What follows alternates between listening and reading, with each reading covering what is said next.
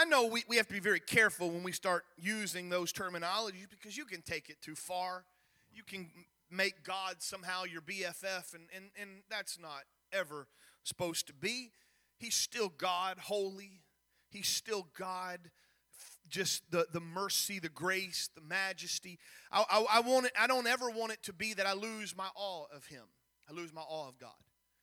But I, as you know, and, and I've, I've wrestled with this today. I'm going to preach to you, teach to you. I don't know. We'll, we'll figure out how it comes by the end of it, and you can tell me whether I preached or taught. Uh, but I, I wrestle because this year I've kind of changed a little bit of my, my study habits. And so if you are one that really remembers the sermons, you kind of go, man, Pastor, you've really spent a lot of time in, in kind of the, the Old Testament. And that's okay because I'm, I'm just watching and seeing how the Lord does. And when I get past that, I'll spend a lot of time other places too. But, um, but you know, it's it's interesting as I flip through the pages of the Bible, I see that God has always desired to be near man. He's always desired that. In fact, when it, when it, and it came time, and I'm gonna just you're gonna have to just kind of let me go. I'm not, I don't have notes uh, like I normally do with when I type them all out. So you should see the notes that I've, I've put in the, in the Bible in the margins. So I'm kind of out of my comfort zone. I like 11 or 12 pages worth of notes and I can get to it. But so just hang with me as I sort of warm the engines up and we get going. But when you look at, at the creation and God having spoke everything into existence, the world, but he was not content to speak man into existence. Instead, he got his own hands dirty, if you will, as he formed man from the dust of the earth. And then the Bible says he breathed life. He breathed into man, and man became a living soul. And from that day forth, for, for a while, you have an a interaction between God and man. I don't understand it all, and some of it is very interesting because when you begin to get into it, you find that man is getting lonely. And he says, I, I, I'm lonely. I, I know I can talk to you, but I need something else. And so, in this loneliness of man, God let every animal pass before him. I don't know if that was to pick a, a, a someone that, that would uh, fill that loneliness, and I'm so glad that, that Adam did not find any animal to satisfy his loneliness. And so he names every animal as it comes by. And then God causes Adam to fall asleep. And as Adam's asleep, he takes a rib, he forms woman, and Eve is born. The understanding in the Old Testament is that God walked with Adam and Eve in the cool of the garden, that there was a communion and there was a connection that man had that was severed by sin. When, when that old uh, Lucifer, Satan, the devil, however you want to call him, when that separation came from their sin, now suddenly God and man are at odds with each other. Yet even then, God goes looking for him. Adam, Adam, wherefore art thou, Adam? Of course, Adam hiding, scared, guilt and shame is there, and it's, it's racking them. They don't want to face God in their sinful state. But God sees them, God finds them. And of course, they had tried their own manner of covering their, covering their shame and their sin up. They had taken fig leaves and clothed themselves with, with some sort of a foliage. But of course, you know, you take a leaf off the vine and it's going to begin to shrivel and die. And in my own, perhaps, imagination, I see Adam and Eve not with beautiful, uh, uh, perfectly crafted, you know, garments full of uh, with, with leaves. We've seen lately, you know, they make wedding dresses out of toilet paper. I don't know if you've ever seen that. You can use some pretty uh, off the wall objects to make something beautiful. I don't believe this was finely tailored uh, leaves like Peter Pan might wear or something of that nature. But instead, I see them starting to crumble. I see the leaves starting to curl. I see them fading. And what they tried to cover themselves with is not doing the job. But if you'll let me just read this verse to you because we're going to come back to it in a moment. But the Bible curses, Jesus curses the serpent. The Lord God said to the serpent, verse 14 of Genesis chapter 3, Because you've done this, cursed are you above all livestock cursed above all the beasts of the field, and on your belly shall you go, and dust shall you eat all the days of your life. In verse 15, I will put enmity between you and the woman, and between your offspring and her offspring, and he shall bruise your head, and you shall bruise his heel. Both of those are a deadly wound. Uh, if you if you know the venom in a snake, it really doesn't matter where the snake bites you. The venom slowly begins to kill you. But the difference is this: we understand that that verse talks about Jesus, that one day born of a woman would come our Savior. We'll get past Thanksgiving and you'll start uh, perhaps getting in the Christmas mood and you'll start hearing, Oh, little town of Bethlehem. All of that you can trace back to Genesis chapter 3. That one day born of the woman will come a, a Savior, Christ the Lord. And, and while he will have to die, that death is not going to be permanent. That death is not going to be final. Three days later, he's going to rise again, and we'll start celebrating Easter, if you will. But Satan, you will have lost the sting. Death, where is your sting? Oh, grave, where is your victory? Because in that resurrection of Jesus Christ and that triumph over death once and for all, then there will finally be a way that you and I can get back into relationship with God. But I want to take you on a journey, a journey that, that I've been on for, for really a few months. And each, each honestly, every service I, I, I have this to preach and just haven't had that moment. So, will you give me uh, time today to preach to you? I want you, if you have your Bibles, I want you to turn with me to the book of Exodus. And I want you to turn to the book of Exodus, chapter 3. And I want you to look at verse 12. And, and, and, this is very familiar. I've preached many sermons, different sermons, on the burning bush experience that Moses had. But I want to show you something uh, that I have never really spent time on. Uh, and so, uh, verse 11 Moses said to God, Who am I that I should go to Pharaoh and bring the children out of Egypt? And God said, I will be with you, and this shall be the sign for you. Watch this. When you have brought the people out of Egypt, you shall serve God on this mountain.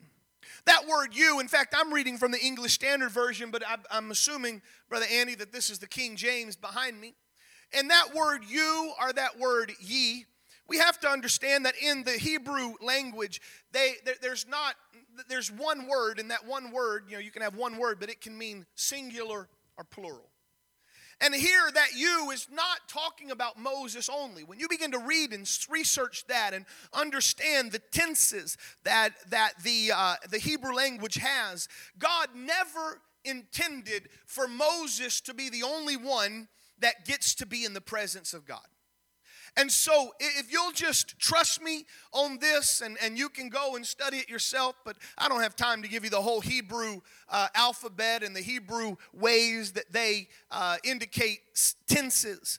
But this verse is supposed to mean that all people were going to serve God on the mountain. If you have your Bible still open, would you turn with me to the book of Exodus, chapter 19? the Bible, you know, after Moses and the children of Israel, those 10 plagues, uh, they, they leave Egypt. And it's going to take time for, for the, this incredible group of people to, to leave Egypt. They're, it's, it's slow. How many of you, and they've, re, they've come back out with it now, but how many of you remember playing on the, the old computers that did not really have color, it was just a green screen. How many of you remember the Oregon Trail? Did any of you ever play the Oregon Trail? I loved playing the Oregon Trail. And, uh, you know, it's amazing. I thought that was cutting edge. I thought that was just amazing that you could get on a computer and play that. And then you look at everything that happened uh, happens now and all of the uh, 4K colors and, and that. But you'd play the Oregon Trail. And you know from playing the Oregon Trail that it took time to get from, from Independence, Missouri, St. Joseph's, Missouri, that was kind of the launching place, to Oregon. How many of you lost loved ones on the Oregon Trail? I didn't even know what it was, but they died of dysentery. Or you would, you would try to go fast, and you're like, yeah, I'm to beat it. I'm to go fast, and then your wheel would fall off the wagon. Or you'd go slow and you'd get caught in the, in the, in the snowstorm. and uh, all of that. Well, can you imagine how, you, you know how long it would take for a wagon train that I think some of the big wagon trains may have had 100 wagons, but most of them were a lot smaller from what I understand. But can you imagine how hard it would have been where when and, and, of course the Oregon Trail they could stop at a fort and get some supplies or they could trade with the Indians or they could uh, uh, maybe there was an outpost but can you imagine some million two million plus people having to get and go places? It took time. In fact, the Bible indicates here in, in Exodus chapter 19 that it was on the third new moon after the people of Israel had gone out of the land of Egypt. You have one, pretty much one new moon a month, and so this would indicate some two or three months has passed from them leaving Egypt and going into uh, the wilderness. And I want you to look for a moment, and I want you to follow with me. I want you to be able to see what I'm seeing. They set out from Rephidim and they came to the wilderness of Sinai. And they encamped in the wilderness, and there Israel encamped before the mountain while Moses went up to God, and the Lord called to him out of the mountain, saying, I'll get there in a moment. That burning bush experience that Moses had was on Mount Sinai. Moses was going back to a familiar place in his life, and it was where God had called him. This was the place that there, with the burning bush burning, God said, I'm gonna, this is gonna be a sign to you. You and all of those children of Israel will worship me upon this mountain. Now they're there. The mountain rises in front of them. They're encamping around about it, and Moses goes up. And God speaks to him out of the mountain, saying, verse, uh, still verse 3 Thus saith the Lord of Jacob, Tell the people of Israel, you yourselves have seen what I did to the Egyptians, how I bore you on eagle's wings and brought you to myself. Remember, God always desires relationship. God always is seeking whom he can save. The Bible says he has come to seek and to save those who are lost. The Bible, every time you turn around, it seems every story, even when God had to punish the children of Israel and send them to a exile in Babylon or an exile in Assyria, even then you find those prophecies, but I will bring you back unto myself. How many of you parents and I understand that we, we, you need to discipline your kid.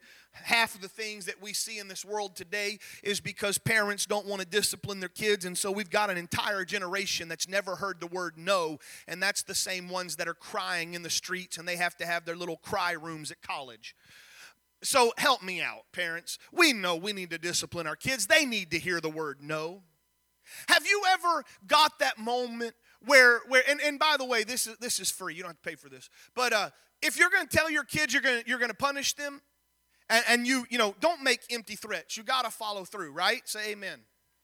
Have you ever, though, parent, your child has done something wrong, and I'm talking about really wrong, and you have had to, to punish them, ground them, whatever it might be, and they are they are truly repentant, not just because they got caught, but they really know they've done wrong. Have you ever been in the other room wishing you could unground them? Yeah. Zane has just um, discovered the love of video games. We've had a, an Xbox for quite some time, but he, he's really loving it. And, and, and we're playing a game that I played back, uh, you know, in my 20s. And so he and I are playing. And the other day, my wife threatened to ground Zane. And I kind of said, oh, wait, wait, hold on, because that means I can't play. So let's hold on. But have you ever, have you ever really been there?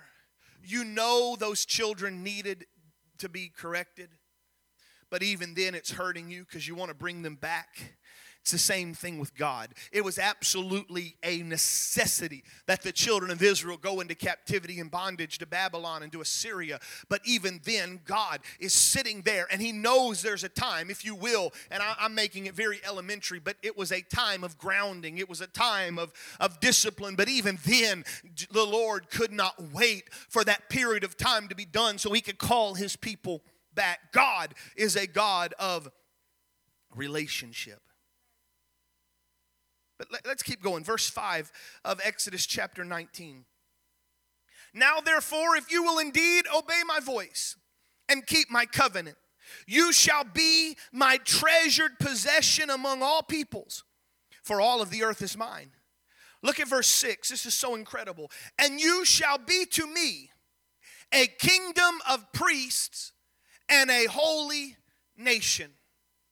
This is in Exodus. This is the Old Testament. But he was promising them, he says, I want you to be a, a kingdom of priests and a holy nation. Those of you that have any knowledge of the Bible, does this verse ring a bell anywhere in things that you've heard? Does this verse ring a bell? Let me help you out. Turn with me to the book of second, or rather of first Peter chapter 2. This is what this year God has, I'm, I'm so thankful, is the, the way that the Lord can help us put verses together. To not see the Bible as some disjointed book with a verse here and a verse there and chapters and divisions, but to realize it all fits together.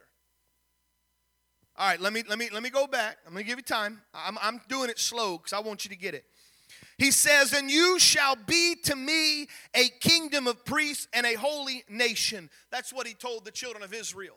Fast forward several thousand years, and you get Peter uh, saying, but you are, uh, 1 Peter chapter 2, verse 9, but you are a chosen race, a royal priesthood, a holy nation, a people for his own possession, that you may proclaim the excellencies of him who has called you out of darkness into his marvelous night light. Once you were not a people, but now you are God's people. Once you had not received mercy, but now you have received mercy. Now, this is not talking of the children of Israel now, this is talking of you and I those that have tasted of his spirit, those that have tasted the waters of baptism. You went down in the name of Jesus and you have been saved. It's the same exact thing. God has always desired a kingdom of priests, a royal priesthood. So here it is on top of Mount Sinai that God looks at the children of Israel and he says, I don't want you to be a, a person or a people that has a priesthood, a one priest. I, I don't want you to be someone that, that you have to go to a priest in order to get to the holiest of holies. God's desire was everyone should have access to me. These were the words he told Moses to speak to the people of Israel. Verse 7. So Moses came and he called the elders of the people and set before them all the words that the Lord had commanded him. And all the people answered together and said, All that the Lord has spoken, we will do. And Moses reported the words of the people to the Lord. And the Lord said unto Moses, verse 9, Behold, I am coming to you in a thick cloud, that the people may hear when I speak with you and may believe you forever. Faith comes by hearing, hearing by the word of the Lord. And so Moses, verse, uh, uh, continuing verse 9, Moses told the words of the people to the Lord. And the Lord said to Moses, verse 10, Go to the people, consecrate them today and tomorrow, and let them wash their garments and be ready for the third day. For on the third day, the Lord will come down on Mount Sinai in the sight of all the people. Say with me, say, all the people. All of the people. And you will set limits uh, around the people, saying, Take care. Don't go up into the mountain, nor touch the edge of it for whoever touches the mountain shall be put to death. No hand shall touch of him, or he'll be stoned or shot. Whether beast or man, he shall not live. And when the trumpet sounds, they shall go up to the mountain. Now, I preached it, and I, I know others have preached it, and there is a truth there. But can I tell you the fact that they were not to touch the mountain was not ever supposed to be a forever commandment? The key was, guys, we're fixing to go meet the Lord. But you don't meet the Lord haphazardly. Go back to the, to the story of Esther, where she was going to go into the king's court, and this is a human story, but she was going to go to the king's court. Before she ever went to the king's court, what did she do?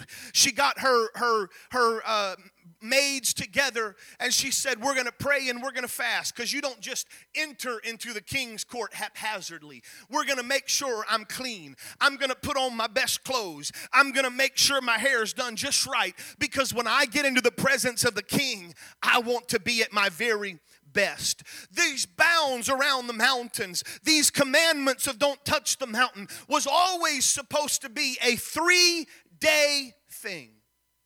We're going to take three days and we're going to consecrate ourselves so that we can go meet the Lord. The key was be ready for that third day. Be ready for that third day. Moses, verse 14, Moses went down from the mountain and to the people, and he consecrated the people, and they washed their garments. And he said unto the people, Be ready for the third day. Do not go near a woman. Again, this was part of that cleansing ritual. They didn't want anything to cause them to be unclean when they walked into the presence of an almighty God. I'm, I'm, i know I keep saying it, but I'm going to tell it to you again. God always desires relationship. And on the morning of the third day, verse 16, there were thunders and lightnings, and a thick cloud on the mountain, and a very loud trumpet blast, so that all the people in the camp trembled. And Moses brought the people out of the camp to meet God, and they took their stand at the foot of the mountain. And Mount Sinai was wrapped in smoke because the Lord had descended on fire, and the smoke of it went up like the smoke of a kiln. And the whole mountain trembled greatly, and the sound of the trumpet grew louder and louder. And Moses spoke, and God answered answered him in thunderings. And the Lord came down on top of Mount Sinai. And the Lord called Moses to the top of the mountain. And Moses went up. Where were the others? Where did the other people go? Why, right now, is it only Moses at the top of the mountain? If God wanted all to come, why didn't they come? Verse 21 The Lord said to Moses, Go down and warn the people, lest they break through the Lord to look, and many of them perish. And let the priests who come near to the Lord consecrate themselves, lest the Lord break out against them. And Moses said to the Lord, The people cannot come up to Mount Sinai. You said, Set limits around the mountain and consecrate it. And the Lord said unto him, Go down and bring up Aaron with you, but do not let the high priest or, or, or the priests and the people break through to come up the Lord, lest he break out against them. And Moses went down down to the people and he told them. And in the very next chapter, you start in the Ten Commandments and you start about the laws, about the slaves, and all of that. I want to tell you something. I want to show it to you. I want you to look at Deuteronomy chapter 4. I want you to turn there with me if you don't mind. Deuteronomy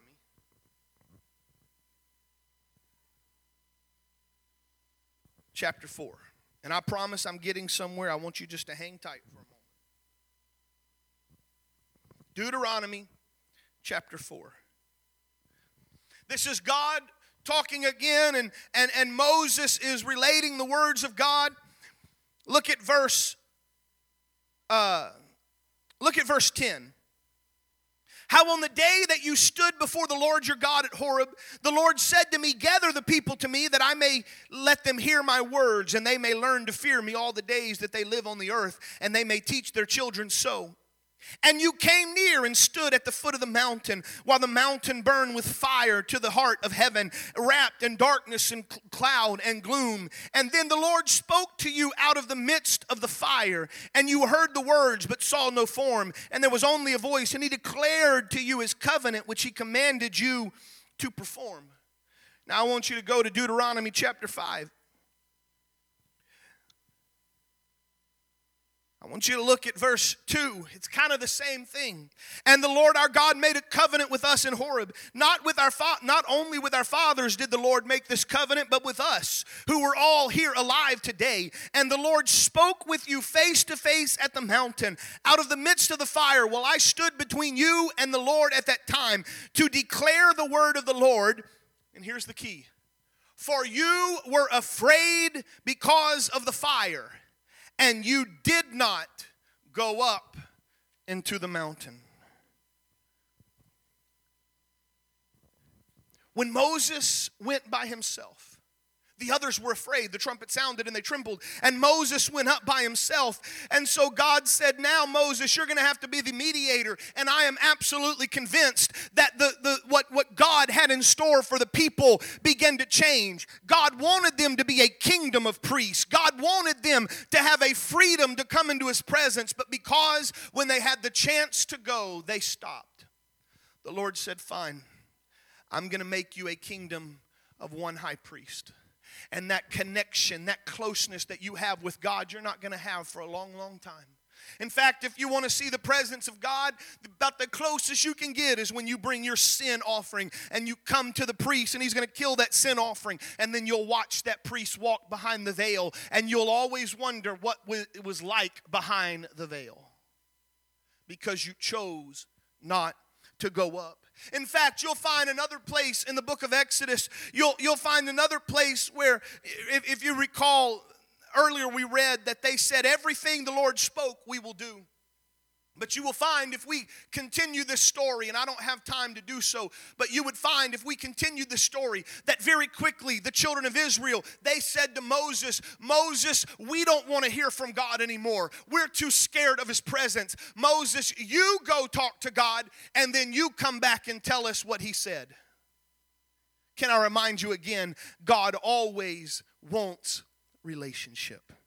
You say, Pastor, why did you give us this lesson? Why are you moving so slow on a Sunday morning? It's real simple. I want to ask you one question. It's going to be the title that you can put on the on the website for what I'm preaching today. What are you going to do when the trumpet sounds? I'm here to tell you today that God, uh, we know. Now, now listen, if everything would have changed and, and if they would have gone up to the mountain, perhaps that law that God gave Moses, I'm convinced would be a little bit different than what we see. It would not have been such a distance between God and man had they chosen. But still, even that, even if they would have obeyed God perfectly, it's, it, it still would be necessary for Jesus to come. I want to make sure I'm very clear of that. That if they would have done everything they were supposed to do, there still would have had to be an incarnation and there still would have to be a death because it was promised all the way back in the book of Genesis to Adam and Eve. But they missed out an incredible opportunity to be in the presence of God. Today, you and I have that same opportunity. I read to you what God told the children of Israel. I want you to be a kingdom of priests. I want you to be a nation unto me. And then I read what God wants you and I. You're a whole, you're a chosen generation, a royal priesthood, a holy nation. Those are the same things. And today, God calls to you and I, and He's saying to you and I, Will you be willing to come up to where I am? Would you take a moment and consecrate yourself? Would you take a moment and repent of your sins and ask Him to forgive you? Would you take a moment to walk through the waters of baptism so that your sins could be forever washed away? But at the end of that, I want you to come to where I am because you are my treasured possession. You you are my holy nation, a royal priesthood. What are you going to do? Do you come to church just so you can hear the preacher preach? Do you come to church just so you can scratch off a list of some, uh, uh, maybe, a, a, you know, hey, I went to church, I'm okay? No. God always wants a relationship with you. When's the last time you raised your hands and you begin to talk to your Lord and he came down in such a mighty way that it felt as if he physically wrapped his arms around you. When's the last time you felt the presence of God? I, if you haven't felt that in a long time, you're in a dangerous place because God desires a relationship with you. God never desired for us to only come to church and clap our hands and sing our song and hear a sermon. God says, when you come into my presence, I want to speak to you. That's the beauty of God. He can speak to me and He can speak to you and He can speak to you all at the same time and tell us a little bit different thing because He knows where you're at and He knows what you're going through and He knows what I'm going through. That's why I love preaching a sermon because it's amazing. I can I can fashion a sermon in the back of my mind. I can say, "Okay, this is what God wants to tell people." And I go through it and then I watch and I realize God's touching each and every one that will let him touch them. God desires a relationship. What are you going to do when the trumpet sounds? I could take you to the book of Acts. I believe it's chapter 23. Yeah, verse chapter 23 and verse 23. Paul had been Paul was now before the council. He had been imprisoned and he's been going different places as they've tried to you know figure out what they're going to do with the trial. And Paul was sent to Felix. And when he goes to Felix he begins to talk to them and and he begins to teach them and he begins to preach to them. But at the end of that the Bible says in verse chapter 24 verse 22nd Felix, and I'm, again, I'm reading from the English Standard Version. Felix, having a rather accurate, not accurate knowledge of the way, meaning he understood what Paul was preaching. He had heard the word of God, but he put them off, saying, uh, uh, when he put them off, he says, and actually, I'm, I'm reading the wrong one. Let me figure out where I'm at. It'll get to me in a moment.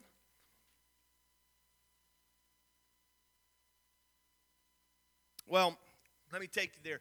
Paul met Felix, the governor. This was his trial. I apologize. I'm in the wrong, wrong place. I marked the wrong one. But Felix goes and he preaches and he teaches to uh, Felix. And what do we always say at the end? Felix says, Go away until I have a convenient season. I've heard the word. I'm just not willing to go up quite yet. I'm not willing to get into a relationship with God quite I have family members in my family that they know the Word of God, and I'll talk to them, and they'll say things like this I know I'm lost, and I know I'm not going to go to heaven, but I'm just not quite ready to change. What are you going to do when the trumpet sounds? I'm convinced that that here, comes this this point, and I that, that they're they're ready. It's been three days. They've consecrated themselves. They've done all of the work needed to be done, and the trumpet begins to sound up there on Mount Sinai, and that should have represented, that should have uh, allowed each one of them to go with Moses up into the mountain, and they would have all heard the voice of the Lord. But the Bible says they simply trembled, and they stayed and in staying. Can you, can you take the leap? Do you know what they did when they didn't go up the mountain? Does anybody remember what happened when they didn't go? We know that David, in the time that the kings went to war, when David should have been out warring, when David should have been out fighting the battle, he was at home. And while he was at home, he got into some trouble with a lady named Bathsheba. Remember that story? Do you know what the children of Israel did when they should have been up in the mountain in the presence of God? They made a golden calf. And they worshiped the golden calf when they could have been in the presence of God. I hope you're catching what I'm trying to tell you. I hope you're putting two and two together that they could have had the unfettered presence of God. But instead, they were, they were okay with a horrid substitute of a golden calf that they made. What are you going to do when the trumpet sounds? I'm here to tell you today that uh, more than ever, I'm convinced we're getting closer and closer to that trumpet sounding. There, there's several different things in the Bible, and, and it, it, I, I, wish I had time. It, it'd have to be a whole nother sermon. But there's not just one resurrection, if you will. There's not just one judgment. Read your Bible, you're going to find there's several that happen. There, there's the catching away of all of the saints, those that are saved, and you're going to get to go to heaven. There's a second time where he's going to take up all the rest that remain and he's going to judge them. There's a judging of the angels and of Satan. There's a judging of the, of the Jews that are going to come to him, that remnant of the Jews. But we, we kind of all put that together and we always talk about that trumpet sounding. We sing those songs like Some Glad Morning. We shall see Jesus in the air. Coming after you and me, joy is ours to share. Or we sing, I'll fly away. We sing those hymns and we hear that trumpet. The understanding is, and I realize it's not the greatest theologi- uh, theology, but you know, we talk about Jesus stepping on the clouds and Gabriel sounding that trumpet. The dead in Christ shall rise. We that remain shall be caught up. What are you going to do when the trumpet sounds? I've told you stories of my childhood where you know you you don't quite understand how it all works and you're scared to death you're going to miss the rapture. I heard a it was an awful thing, but I heard there was it was before I went to to my Bible college but a few years before I went, there was a person at Bible college that was deathly afraid he was going to miss the rapture. And so they were in the dorm room, and all the guys decided to play a mean trick on him. They got up early in the morning and they put complete outfits of clothes on the ground like someone just got translated out of them. They turned showers on and turned the water on and left toothbrushes on, the, and they all left. And somebody got outside his door and they blew a trumpet. And he bolted awake and he ran out, and there's clothes there and water running. And they said that poor guy ran to the chapel and he's sobbing, crying, thought he lost rapture. That's mean. But you know what? Sometimes that's how I felt. I would hear sermons, preachers and ministers standing behind the pulpit, and they would preach that God is coming soon and that there's going to be a moment where he separates the sheep from the goats, where he separates the wheat from the chaff. There's going to be a moment where he separates the sinner from the saved. And I have had my moments where I've gripped the seat in front of me until my knuckles turned white, scared I was going to miss the rapture. I'm asking today, what are you going to do when the trumpet sounds? Are you going to just tremble?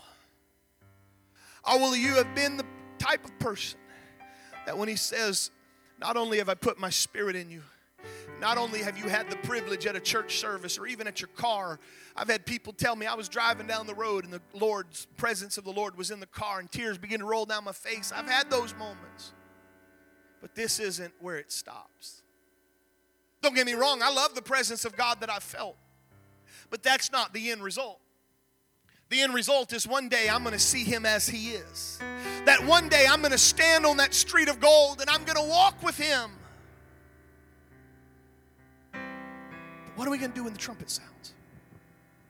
I'd like to tell you the easiest way you'll know whether or not you'll be ready to go or if you'll be fearful is how you respond to his presence here on earth. If in a church service you feel the presence of God like we've been singing begin to draw you.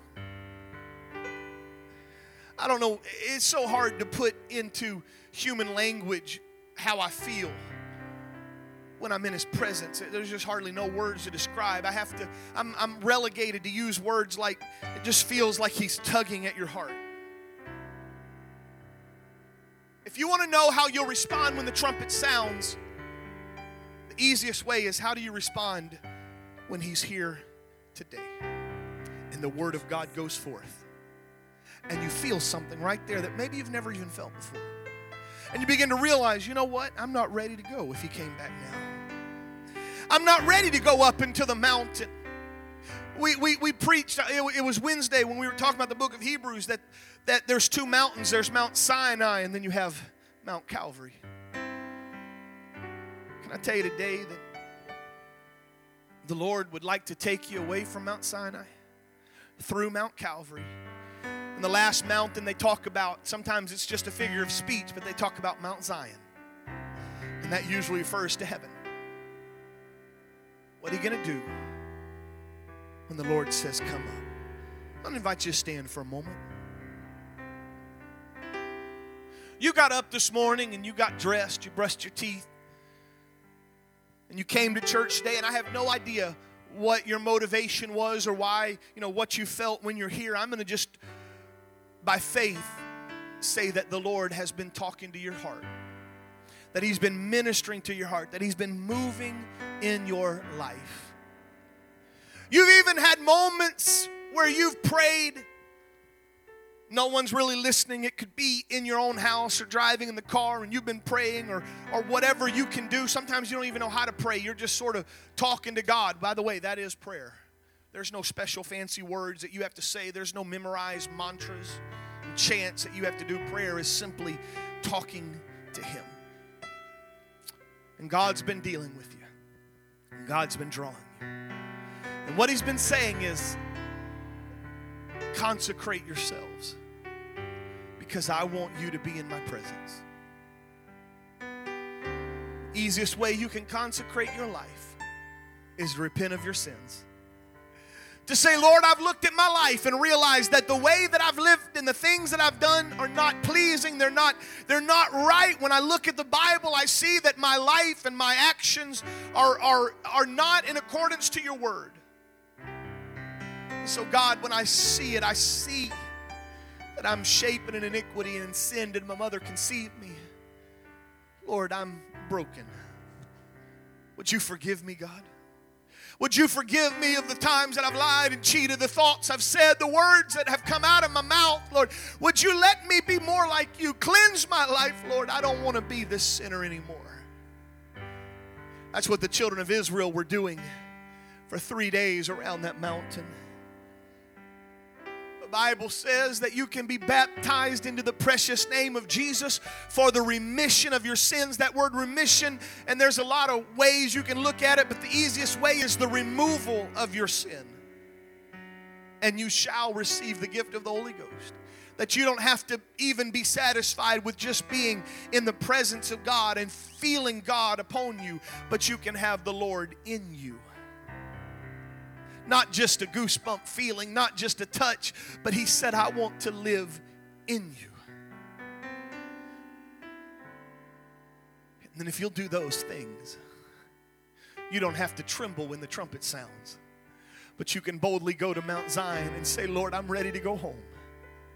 I'm ready to step into eternity because I've made sure I've been in your presence on earth. Would you just close your eyes for a moment as our musicians and praise singers begin to sing? Would you just let God speak to you for just a second?